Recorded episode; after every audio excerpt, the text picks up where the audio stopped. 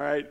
Um, we're gonna. Last week we looked at the, the shortest chapter in the Bible, which is Psalm 117. It was two verses long.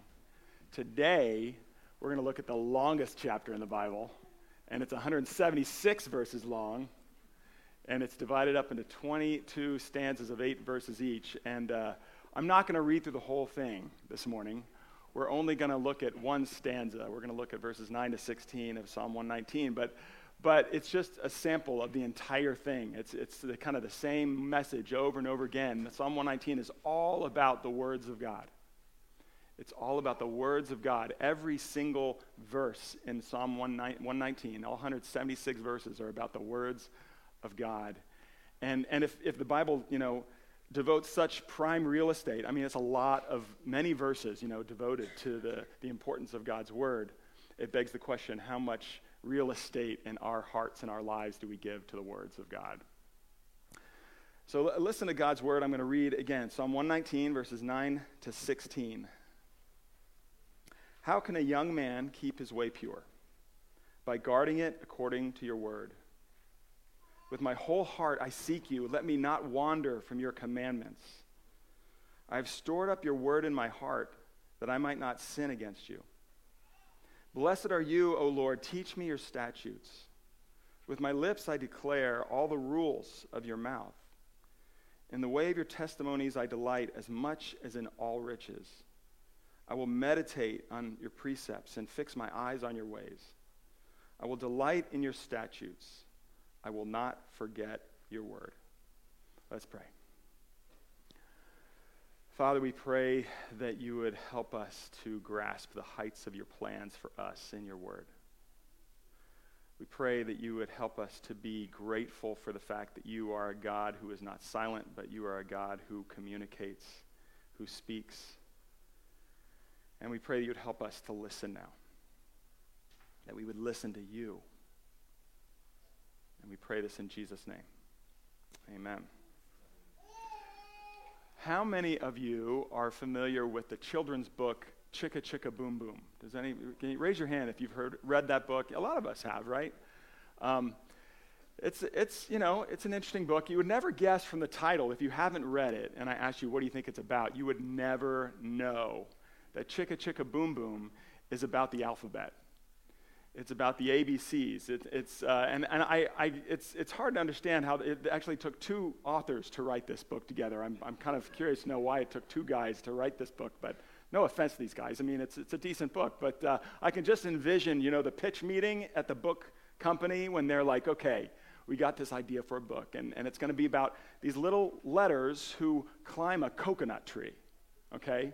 You with me? The, the letters climb a coconut tree, but the coconut tree isn't quite substantial enough to hold them all, so eventually they all fall out of the coconut tree and injure themselves. And then the, the big letters, the, the capital letters come along, the parents come along and, and take care of the little letters and bandage them up.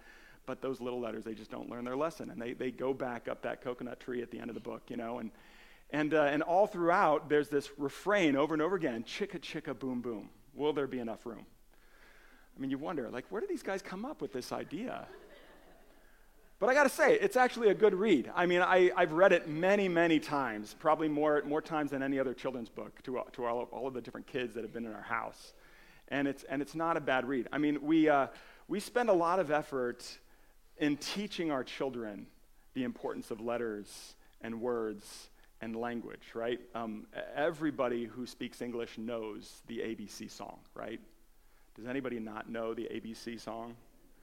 Um, there's all sorts of books written about the ABCs to teach our kids the sounds that they, the letters make and everything, right? And, uh, and that's one of the primary goals of like early uh, elementary schools. We're teaching kids how to read. We're teaching kids the letters and what sounds they make and how important it is but the, the, interesting thing is, you know, I don't think in all of my, like, as our kids have grown up, as, as they've gone to school and everything, none of these books, none of these teachers really talk about why the ABCs are so important. Why is it important to learn letters and words and language? Why are words important? Nobody ever talks about that. And so we just assume because we're all so self centered, we assume that the importance of words is so that we can communicate ourselves. We can tell everybody else our needs and our feelings, and we can express ourselves. You know, that's, that's the main reason that we have letters and words. Um, we, can, we can share our truth with the world, right? That's why we have words and language. Um, and you know, it's not, not that those things are bad things, that we want to share our perspective and, and we want to express ourselves and we want to communicate what we need and what we want and what we long for. Um, but I would argue that there's a more important reason for the existence of letters and words and language. And Psalm 119 gets to that reason for words. Um, I, I would argue that more than expressing ourselves, the reason for letters and words and languages is so that we can understand what God wants to say to us, what God wants to communicate to us. And, and you see that in Psalm 119 um, without realizing it. All, as I said before, Psalm, the entire psalm, all 176 verses, are all about the words of God. I mean, it, it uses all sorts of different words to talk about the words of God. It uses commandments, rules, testimonies, statutes, precepts. You heard that, right? Um, and so some, some people might say it's, what, he, what he's talking about here is just maybe the Ten Commandments, but it's more than that. It's, it's, it's, it's about all of God's revelation of how he's communicated to us, all, all, that, all that we find in here. That's what Psalm 119, I believe, is talking about. And the interesting thing is, eh, Psalm 119 is structured in a very interesting way. Um, I, said, I, said, before, it's, it's 176 verses divided up into 22 stanzas, right? Eight verses each. Um, we've looked at some other Psalms that were acrostic poems. You remember that? Where that means that basically every verse starts with a, a different letter of the Hebrew alphabet. Um, Psalm 119 takes that up to another level completely. Because what it does is it, it takes every stanza, all 22 stanzas start with a different letter of the Hebrew alphabet. And what I mean by that is that not just that the first letter of the whole stanza starts with the letter of the Hebrew alphabet, but the entire, every single line starts with that letter. So uh, the very first eight verses all start with the, word, with the letter Aleph, the first letter of the Hebrew alphabet. The second stanza that we looked at today, every single line starts with Beit, the second letter of the Hebrew alphabet, and then Gimel, and then as it goes on, on and on. And, and it's, it's kind of like, it's, it's a really constricting way to try to write, you know, to have to do that. There's even a letter in the Hebrew alphabet that actually doesn't begin any words, the letter Vav. And, and it's kind of a connecting letter that, that can, can, mean and or but. And so even there's a stanza that starts with vavs, all vavs, which is they just like and this, and that, and this, and that. It doesn't really come through in the English translations. But I think one reason for this, there's, there's a reason for the structure. And one reason for this is, is that I think the, the psalmist, I think God wants us to see that there's a direct connection between letters and words, the words that they make up, and the words of God, because that's what this whole psalm is all about, right? This whole psalm is about the importance of God's words. That is the reason that God gave us language, gave us words, gave us letters to make up those words, is so that we can understand what He wants to say. And this stanza, as I said, it's, it's one sample of the whole, whole of Psalm 119. But in these, verse, verse, in these eight verses, one thing I think that we see is the purpose for God's words. We see the purpose for God's words. And I see two specific and vital purposes that he shares with us here. The first purpose of God's words is that they enable us to live life the way that, we, that it was meant to be lived. God's words enable us to live life the way that it was meant to be lived. This is what verses 9 and 11, I think, are getting at. Not, verse 9 says, How can a young man keep his way pure? How can, a, how can a person keep their life pure, keep their life unstained, keep their life in the condition of what it's meant to look like? How can they keep it pure? By guarding it according to your word. Your words are what help us to keep life the way that it's meant to be lived, right? Verse 11 I've stored up your word in my heart that I might not sin against you. God is the one who's created every single one of us and knows how we are meant to live.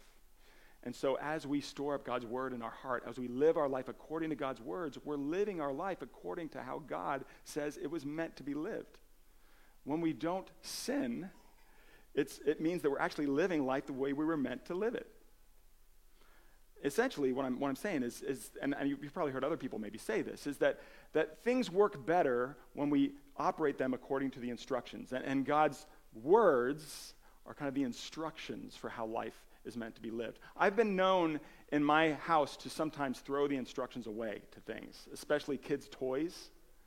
Um, especially toys that are like small and simple, and I'm, I'm always vigilantly looking for trash to throw out. You know, when kids are like opening up things and they leave the wrapper left, I'm like, that's got to go out, you know, or else it's just going to build up. It's going to be chaos everywhere. So I'm vigilantly throwing stuff out. And so when it's something like even like a McDonald's toy, you know, that they get from a Happy Meal, there's like, you know, this little, this little bag that it's in, and they tear it open, and there's like a little tiny little piece of paper that has some instructions. I mean, how difficult can those little McDonald's toys be to operate, right? So, of, of, course, I grab that and I throw it in the trash immediately. And then a few minutes later, the kids are like, How does this work?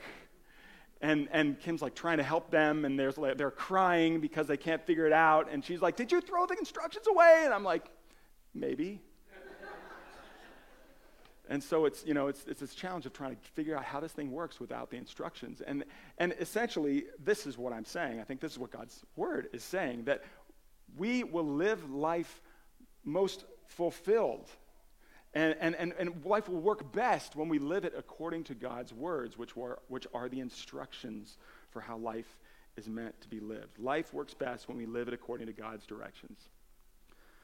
And, and as, as I just said, we will live with the greatest amount of joy when we live it according to God's commands, when we obey what He says rather than what we want. We have trouble with this, though. We have trouble with this because I, I've convinced myself that my life will work better when I live it according to how I want to, you know, than how God wants me to. I mean, a very simple, very general example is, you know, God, we know that God's word says over and over again that we need to sacrifice our needs and wants and desires in order to serve those around us. I mean, that's a simple, simple command, you know. Um, love others as you love yourself. I need to, I need to think of others as much as I think of myself. And, and, and yet, there are times in my life when I will, you know, it'll be a really long day and I'll sit down and I'll just, I'll, there'll be a moment when I have an opportunity to just do something for me. You know, maybe I'll just sit on the couch and want to watch something that I've been meaning to watch. And then, you know, the neighbor knocks on the door or you'll get a text and they need you to help them with something. And I'll be like, ah. Oh, yeah, I know, I, I, know the, I know what the right thing to do is. And I'm a good boy, and I go and do the right thing. But the entire time, I'm thinking about what I'm missing out on. I'm like, really, my, my greatest joy would have been sitting on the couch rather than going and helping this person. But the reality is, is that what God's word says is that if we are living the way that He made us to, and we're actually living for other people and sacrificing what we want to serve them, that's actually where our greatest joy is. And I need to remember that. And when somebody knocks on my door and interrupts what I'm doing to ask for help, my greatest joy will be found in going immediately to help them. I'm not missing out on anything. And so I think that's, that's a little bit of, of what uh, verse 14 gets at. In the way of your testimonies, I delight as, in, as much as in all riches. That's where we will find our greatest joy. When we're seeking to do, when we're seeking to obey God, that's where we will find our greatest joy. The second purpose, in addition to the fact that God's words enable us to live life the way it's meant to be lived, is that uh, it, God's words enable us to know Him. They enable us to know Him. This is the ultimate reason for God's words. They, they, they, enable us to know God Himself. Verse 10 says, With my whole heart I seek you. Let me not wander from your commandments. God's commandments enable us to find Him as we seek Him. That's where we understand who God is. It's through His commandments, it's through His words that He's written to us. That's how we know Him. Verse 15 says, I will meditate on your precepts and fix my eyes on your ways.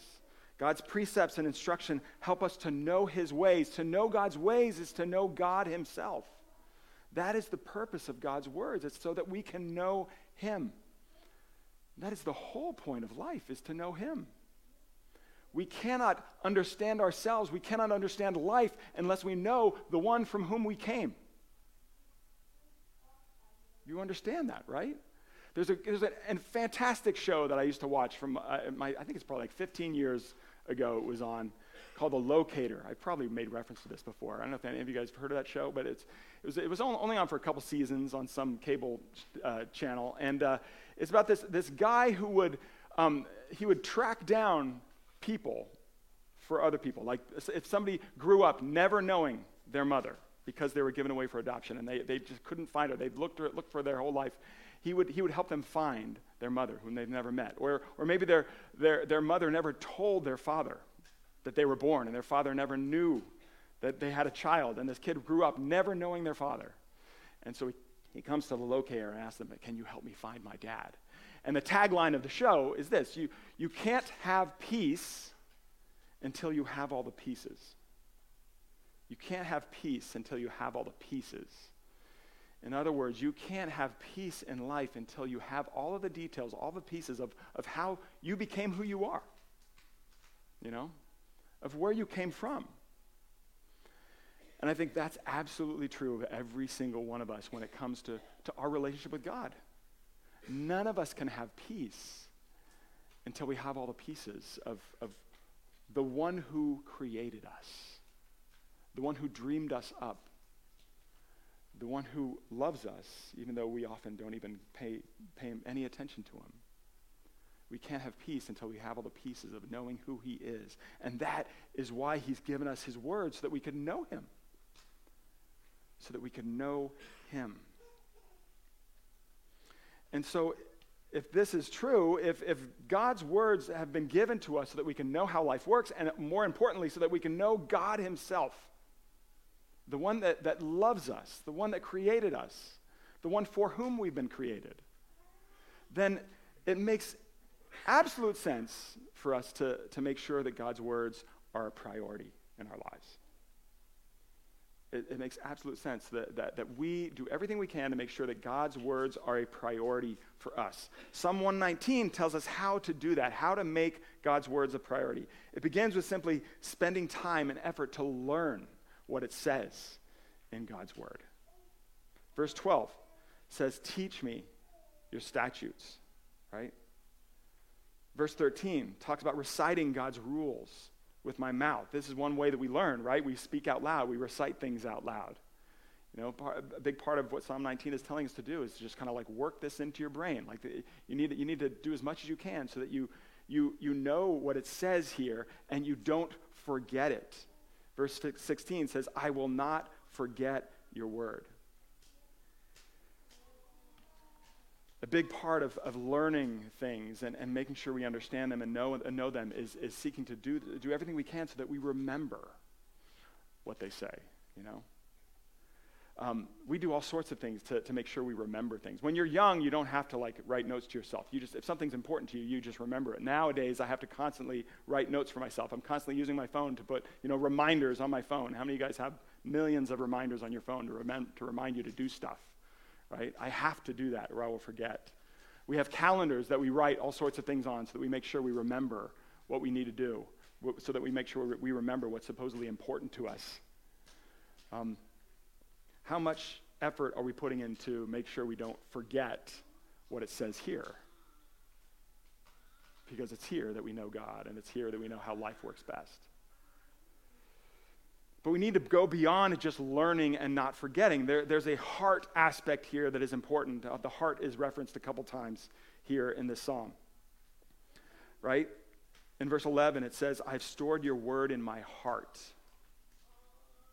The, the heart, as the Bible talks about, the heart is the core of a person's life. It's the part of you that you know, nobody else sees, but it, it basically directs everything else in your life. It, it, it controls the decisions you make, it controls how you respond to life, it controls how you feel about everything and what you do. That's, that's what your heart is. It's kind of the control center of your entire being, it's, it's what's way down deep inside of you. And, and, uh, and Psalm 119 is saying we need to get, we need to not just have God's words up here, but we need to somehow get it down to here into the core of who we are.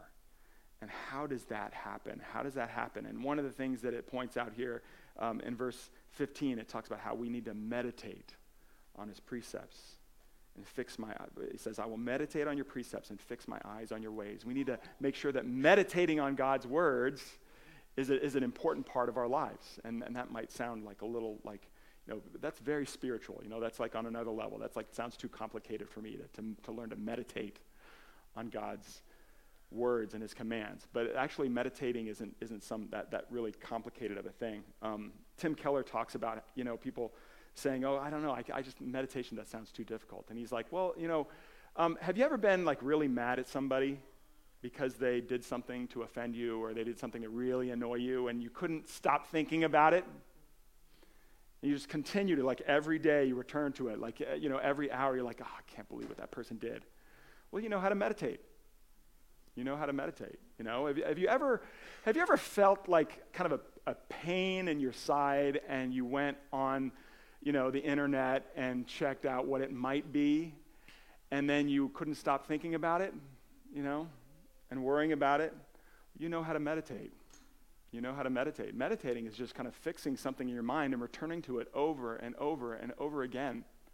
And so we not only need to learn what it says here, but we need to, we need to continually think about what it says and look at it from different angles and think about how does this apply in my daily life. We need to just continue to to think about it, returning to it over and over again. We need to get to the point where God's words become like the furniture of our minds. Uh, you might have heard me mention that before. My grandfather used to talk about this when he was a, a, a, a teacher of um, worship in, uh, in seminary and, uh, and he used to teach pastors about what worship was all about. And, and he would talk about hymns a lot. And, uh, and he would talk about how often, like the songs that we sing in church, and, and back when, when he taught, it was mostly hymns. And, and he would say, often we, we sing all these hymns in church, we know these hymns by heart, but, but we just kind of sing them on autopilot. We don't really even think about what they mean, you know? And we often just say all the words, like the, the songs that we sing this morning. We, we sing the words, we read them, but we don't really think about what they mean. And, and he's like, you know, we need to get to the point where we're actually um, singing these things and, and meaning them to the point, like we're thinking about them enough that the truths in these words and these hymns actually become like the furniture of our mind. They, they, they kind of become stationary things in our mind that we operate around in life, that we take for granted in life, the truths of these things. And I think that's absolutely true of God's words. You know, when you, when you put your furniture in your living room and it's in there in a certain way for a long time, you know where everything is. You don't have to constantly be like, oh, where, where's the couch again? I got to make sure I step around it. You know where it is, and you operate life like taking it for granted, knowing exactly where it is. And that's why that's I think we need, where we need to come to with the words of God, where we're meditating on them enough, we're thinking about them enough that they become, uh, you know, they, they get driven down into our heart, that they become part of the furniture of our whole perspective on life. That as we respond to something tragic, we respond to it in light of just the furniture of God's truth that's already there, you know um, as we get hit with, uh, with you know, the, thing, the, the culture telling us we need to believe this. We just like, you know, we already have this furniture in place. And I guess this is how uh, we need to respond to these things, you know. Um, so we need to make God's words a priority by learning them, by meditating on them, by returning to them over and over again. But this is hard to do. It's hard to do.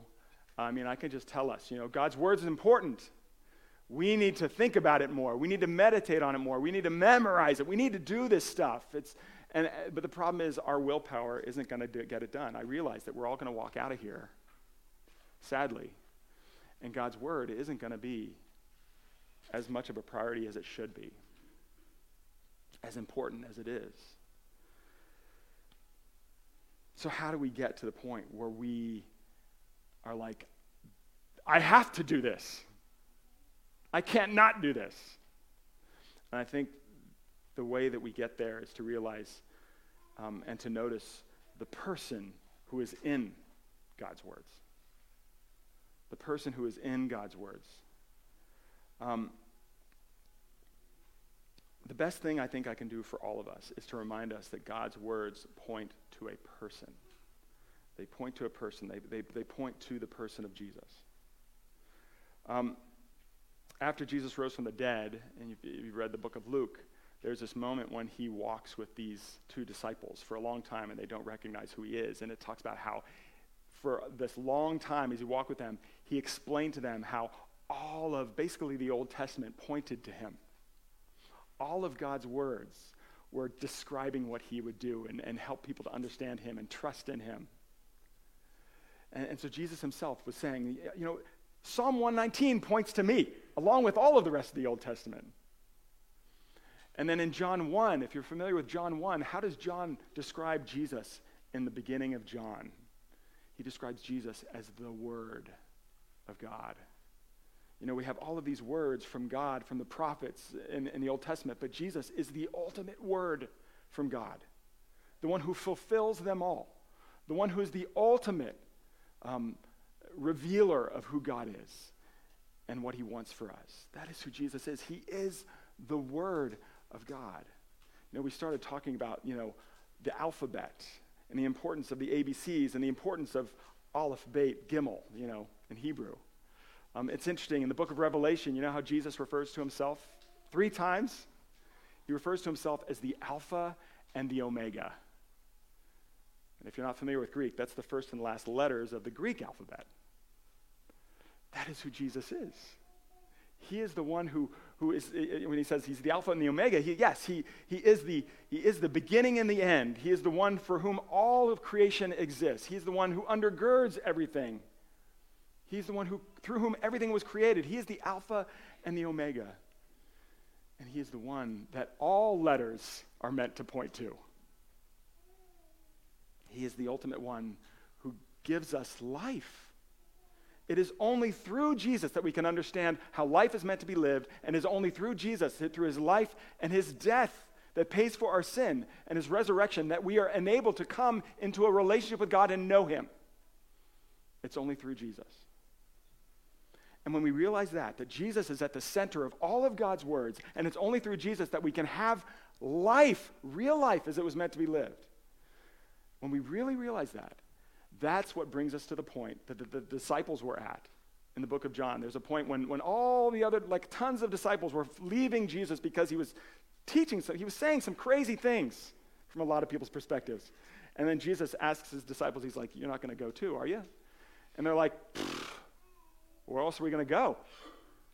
You're the only one who has the words of life. You're the only one who has the words of life. I've got nowhere else to go think that's what we need to come to the point of realizing. Jesus is the only one with the words of life. Where do we find him? We find him in here. There's, a, there's one other commentator that I was reading this past week. His, uh, his name's Patrick Reardon, and, and uh, he wrote about this psalm, and, and he said, you can, these, all the Psalms are, are, we've talked about how they're songs of worship. They're also, they, they can be used as prayers, you know. They're, they're words that we can speak to God. And he's, he's talked about how Psalm 119 can be used as a prayer in three different ways.